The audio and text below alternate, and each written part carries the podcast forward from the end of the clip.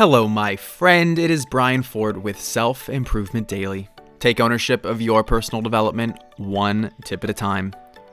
I came across a quote that I thought was kind of cute, and I wanted to share it with you. Create your own buzz, and the bees will follow. It might sound backwards logically.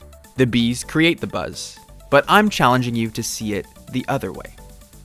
The bottom line is enthusiasm and having a vibrancy for life is contagious. When someone gives off a really warm vibe, people will gravitate toward it because they want more of it in their life. The buzz brings the bees. But this doesn't only apply for being high energy and enthusiastic.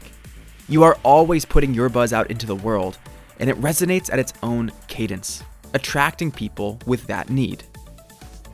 Maybe if you're more naturally introverted and a listener, you'll attract people who have something personal to share. Or if you're a deep thinker, then you'll attract people who like pondering life's great questions.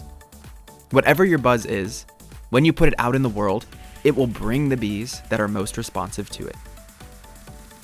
Let's get more direct about this in an example. Let's say you want to attract your soulmate. Your role in this is to be the type of person that ideal partner would be attracted to. Through your actions and choices, you create the buzz that gets the attention and interest of the queen bee.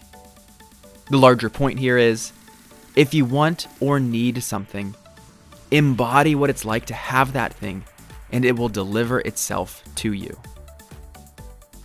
Now, how does positivity tie into this?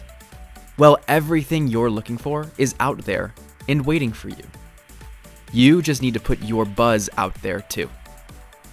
Thank you for listening, and I'll see you next time on Self Improvement Daily.